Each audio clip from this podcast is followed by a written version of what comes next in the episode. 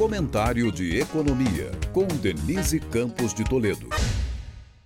É, a expansão de apenas 0,1% do PIB no terceiro trimestre confirmou a esperada desaceleração da atividade econômica neste segundo semestre, principalmente por não se contar mais com o impacto que o agro teve nos trimestres anteriores. Mas o resultado ainda superou mesmo as projeções. Boa parte dos analistas de mercado esperava a variação negativa, mas serviços seguiram em expansão e houve bom desempenho do consumo das famílias, mas nada que alavanque uma performance muito melhor. O aumento do emprego e da renda, além dos programas sociais, ajudou a melhorar o poder de compra. Só que o endividamento elevado ainda pesa, assim como os juros, que, mesmo em queda, ainda encarecem bastante o crédito. Situação que deve persistir com menos intensidade em 2024. A Selic vai cair mais nas próximas reuniões do Copom, só que o presidente do Banco Central, Roberto Campos Neto, já avisou que o ponto de chegada ainda vai ser restritivo. O mercado conta com 9,25% uma taxa real alta se confirmadas as atuais projeções de inflação para o ano que vem.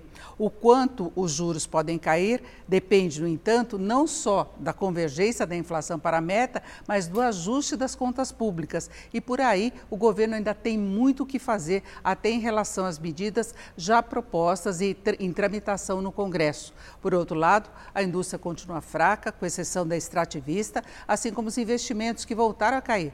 Apesar do ministro Haddad falar em expansão expansão de mais de 3% este ano e 2,5% no próximo, o mercado ainda trabalha com projeções mais cautelosas, em 2,85% e 1,5%.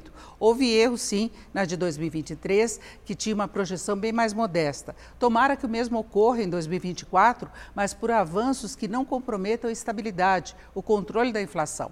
Parte do governo, inclusive o presidente Lula, aposta muito nos gastos públicos como alavanca para a expansão da economia, o que já causou bastante bastante ruído em relação às metas fiscais e consequentes preocupações com inflação e juros. Denise Campos de Toledo para o podcast do Jornal da Gazeta.